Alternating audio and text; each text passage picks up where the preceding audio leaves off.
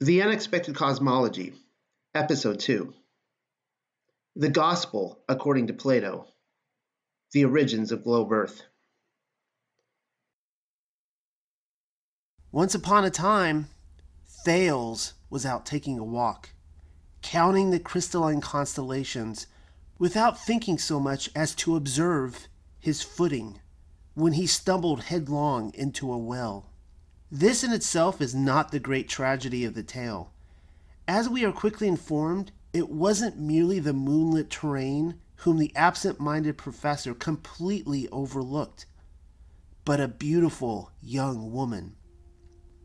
We are uncertain whether or not she thought to extend a hand or hoist a rope and help him up as she peered down upon him, apparently still stargazing from the depth of his own doing but all accounts certainly agree. The Greek mortal wasted no time in teasing his clumsiness. She said, You were so eager to know what was going on in heaven that you could not see what was before your feet. The young girl apparently did not think much of philosophers, for she quickly added, This is applicable to all philosophers. Thales, it appears, and those who followed in his footsteps were walking daydreams.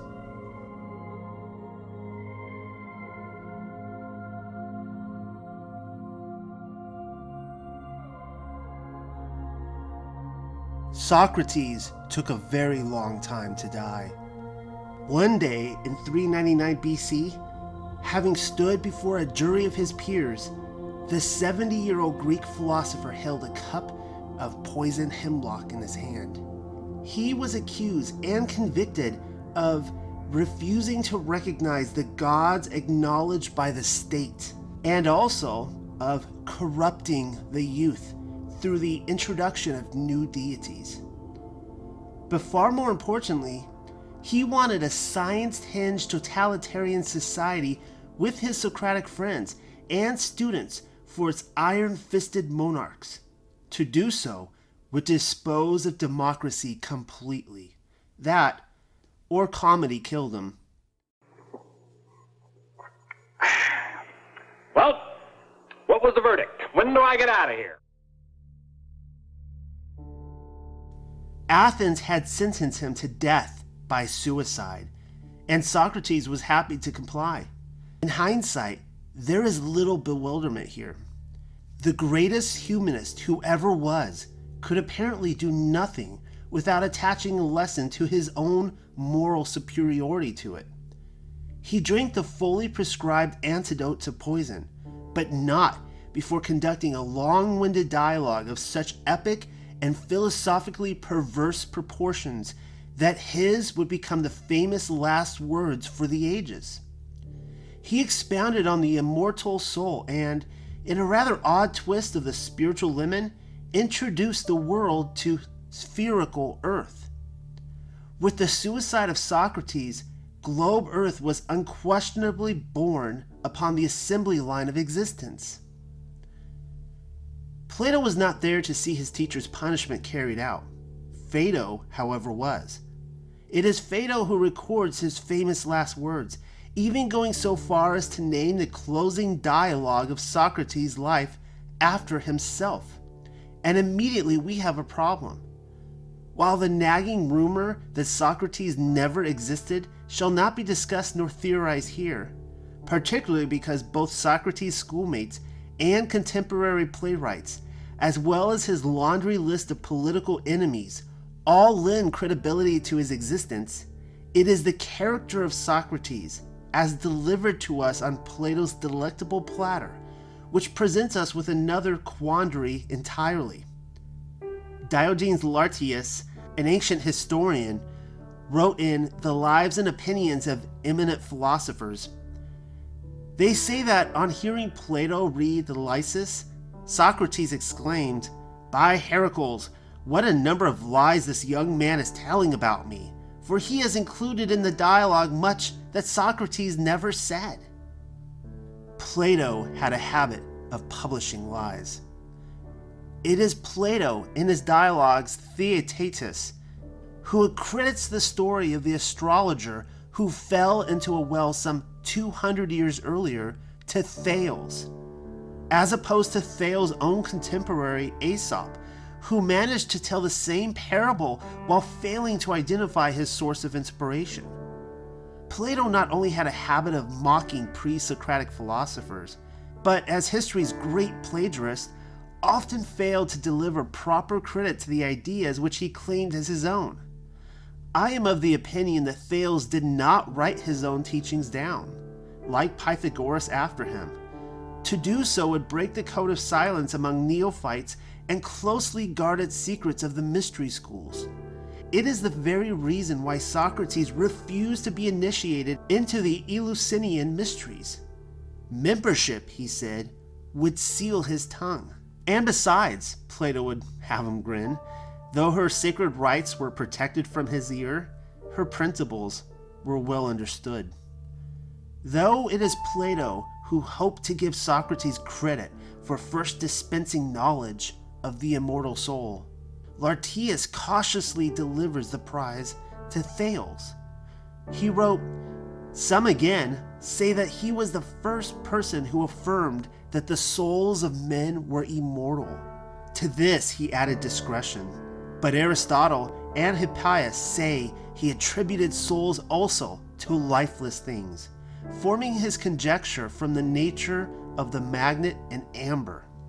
Aristotle further clarified Thales' idea of the soul.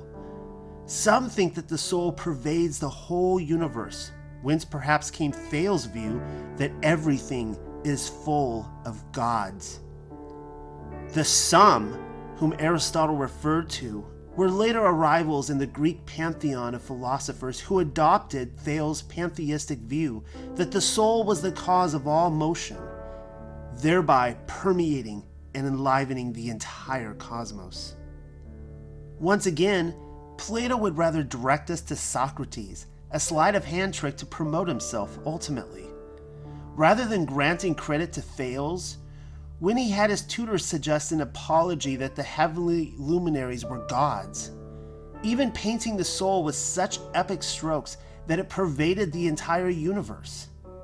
Later on in Laws, it is noted that Plato introduced an Athenian stranger who seems to give himself away as a Thales archetypal figure without ever dropping his name, and is quoted to have said, Everyone who has not reached the utmost verge of folly is bound to regard the soul as a god.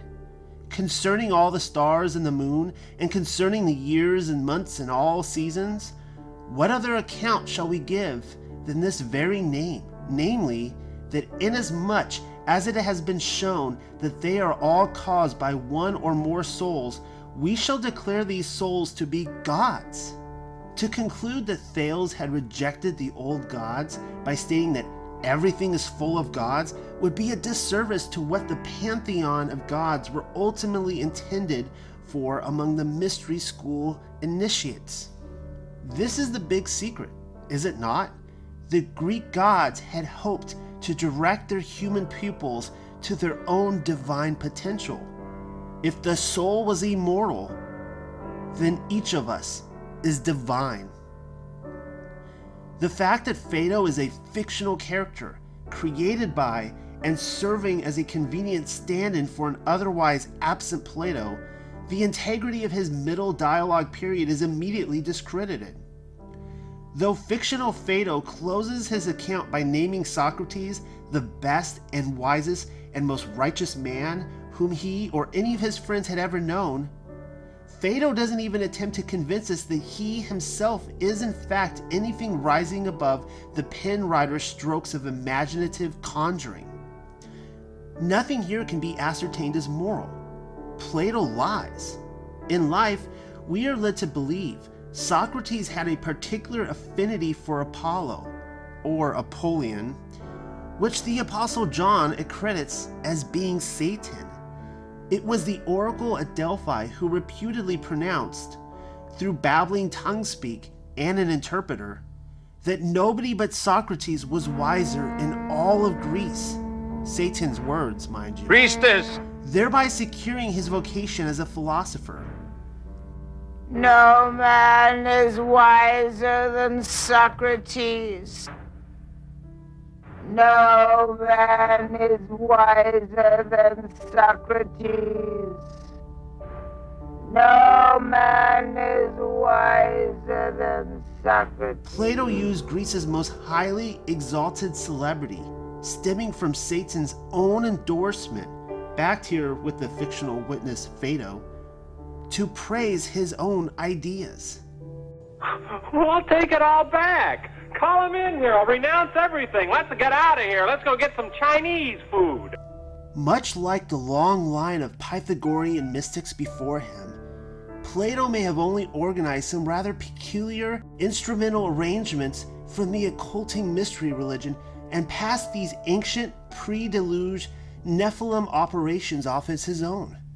While he lay on his deathbed and with an advantageous slip of the tongue, Socrates invoked what he called the secret doctrine, which I shall hereafter refer to as the gospel according to Plato. And it goes something like this In the beginning was God, and the soul. For the soul, you see, is immortal without beginning or end. The soul cannot be murdered, it cannot experience death. Whether rewarded in heaven, the world of ultimate truth and forms, or punished among bubbling pools of mud and oozing rivers of lava within Homer's underworld, not even death itself can destroy it. The soul is immortal. Socrates' student, Simmias, a mortalist who believed the soul is inseparable from the flesh and therefore created and destroyed with the flesh, had obviously not yet completed his Socratic training because even on his teacher's deathbed, school awaited him. First, there was the affinity argument for discussion, which explains how invisible, immortal, and incorporeal things like the soul are different from visible, mortal, and corporeal things, such as the flesh. After securing Plato's own tripartite model of the soul through the lips of his master, Satan's very words to Eve in the garden are regurgitated for the consumption of mankind. Indeed, the secret doctrine, first spoken from the garden tree, is here made known. Satan asked Eve, Yea, hath God said, Ye shall not eat of every tree of the garden? The serpent quickly concluded, You shall surely not die. Genesis 3 4. Eve bought it. Except here, Satan, lightly disgusted by Moses' lack of elegance in the holy book's composition, rephrased his one liner from Socrates' own bed in a manner which seemed far more pleasing to his literal intent, when the master philosopher is recorded as saying, Now the doctrine that is taught in secret about this matter, that we men are in a kind of prison and must set ourselves free or run away, seems to me to be weighty and not easy to understand. He is speaking mainly of two things. Firstly, his own impending suicide, which his disciples protested in respect of their own preconceived moral high ground. And far more importantly, Socrates outlined a central tenet of Gnosticism the fleshly prison. So long as we have the body and the soul is contaminated by such an evil, we shall never attain completely what we desire that is, the truth. A Pythagorean philosopher, his name is Cebes, protests Socrates, I agree to the other things you say, but in regard to the soul, men are very prone to disbelief. They fear that when the soul leaves the body, it no longer exists anywhere, and that on the day when the man dies, it is destroyed and perishes. And when it leaves the body and departs from it, straightway it flies away and is no longer anywhere, scattering like a breath of smoke. Please, erase our doubts, Socrates. Here, Socrates expounds on the good news for the humanist religion of all ages. The body and soul who needs no redeemer to resurrect him, the gospel according to Plato. We believe, do we not, that death is the separation of the soul from the body, and that the state of being dead is the state in which the body is separated from the soul and exists alone by itself? Is death anything other than this? It is this, the room agreed. Death, their teacher said, is a release and separation from the body. For Socrates, death could not conquer the soul. In this perverse gospel, the immortal soul of the Platonist would also be born again on his own. Accordingly, if all things that has life dies, or more specifically, if death should remain in that condition, it is inevitable that all things would be dead with nothing alive remaining. Since there is life before us, this is proof for the Platonist that the soul is immortal. Just so that there was no confusion among his friends and students, Socrates supposedly utilized the last moments of his life, rephrasing and then rephrasing again his new gospel for the ages, including, unfortunately, the church age to come, who has had a terrible habit of blending their gospels with his. An assortment of phrases, all of which outright dismissed the final destruction awaiting the soul. If the immortal is also imperishable, it is impossible for the soul to perish when death comes against it, he said. And so, too, in the case of the immortal, if it is conceded that the immortal is imperishable, the soul would be imperishable as well as immortal. Then, when death comes to a man, his mortal part, it seems, dies, but the immortal part goes away unharmed and undestroyed withdrawing from death. To the Pythagorean mystic standing before him, Socrates concluded, Then, Cebes, it is perfectly certain that the soul is immortal and imperishable, and our souls will exist somewhere in another world. I cannot doubt your conclusion, said Cebes. Upon closer reading, some will argue that Plato did not necessarily invent the globe. That assignment often falls upon the mystic Pythagoras. However, in all investigations to the original proposition of a spherical earth, they often begin with Socrates' discourse in Phaedo and, while snooping from behind the shadow of Corinthian pillars, barely manage to wander beyond the platforms of various pre Socratic philosophers who advertise Earth as flat and cylinder shaped, like a column drum or Thales, believing the earth to be a log of wood floating on water. And never mind the biblical Hebrews, with their three part self enclosed and circular world, before returning henceforth to Socrates again in Phaedo. Who first invented the globe, whether fingering Pythagoras, the mystical son of Apollo, or the Helios god's chosen sage, Socrates, is not important. Why split hairs or senselessly argue over the lesser of two evils? This we can most certainly conclude if Pythagoras made globe Earth a speculation for the mystery neophyte while hiding his face behind the curtain.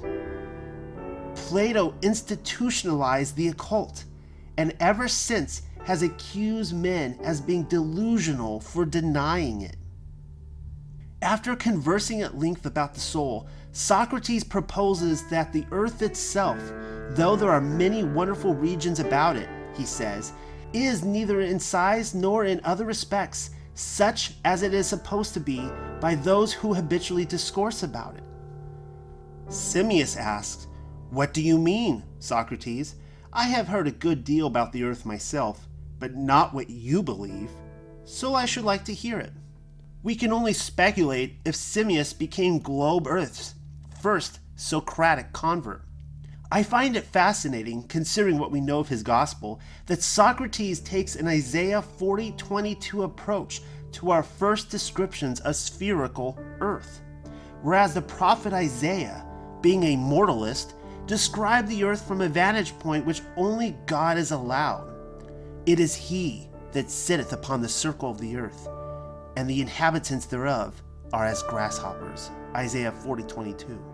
To this effect, Socrates says, In the first place, the earth, when looked at from above, is in appearance streaked like one of those balls which have leather coverings in 12 pieces, and is decked with various colors, of which the colors used by painters on earth are in a manner samples.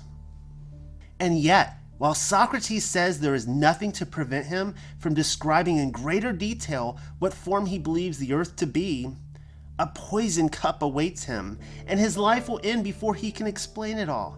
After all, he has to take a bath so as not to trouble the women who tend to his corpse. Oh, gee, if only he hadn't wasted so much time babbling on about the immortal soul. In another of Plato's dialogues, Timaeus, published 39 years after the death of Socrates in 360 BC, and the only of his works available throughout the Middle Ages in Latin, Globe Earth's provocateur attributed the Demiurge, benign architect of matter, as its creator. How interesting! We read that Plato's idealized creator made the world in the form of a globe having its extremes in every direction equidistant from the center, the most perfect and the most like itself of all figures. Most stunning of all, for those of us who recognize the mystery religion's grab at the cosmonaut today, with his astral projections and silver cord journeys into the higher realm by way of televised spacewalks, Socrates appears to prophesy what is to become our intended reality when he states, By reason of feebleness and sluggishness, we are unable to attain to the upper surface of the air. For if anyone should come to the top of the air, or should get wings and fly up, he could lift his head above it and see, as fishes lift their heads out of the water and see the things in our world so he would see things in that upper world, and if his nature were strong enough to bear the sight, he would recognize that this is the real heaven. From its very conception, globe Earth, including the unbridled limits of outer space which surrounds it, or as Plato referred to space, the real heaven, is esoteric fecal matter for the minds of Blavatsky and the cosmist globe Earth holds hands with the immortal soul, and, quite tragically, the Church's preconceived notion that we shall ascend as bodiless beings into heaven. Wedded together, they are the secret doctrine revealed.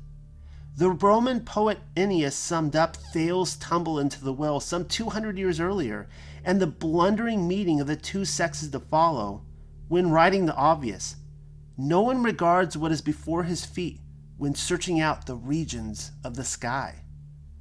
Cicero came to the same conclusion. I can't think of a better beginning to the myth of the immortal soul than the philosopher who had his thoughts so fixated upon the heavens that not even his feet had any use for him or any of us here on earth. There's that, and hemlock. Socrates drank the cup and then scolded the men around him due to their incessant display of tears. This, he barked, is why he sent the women away. His misty eyed friends were, he insisted, strange men. And then Satan's chosen master died. Almost two and a half millennia after the concoction was administered into the old man's mouth. One must ponder if that very cup is still being passed around today, because it seems like just about everyone, Christian and non Christian, has drunk from it.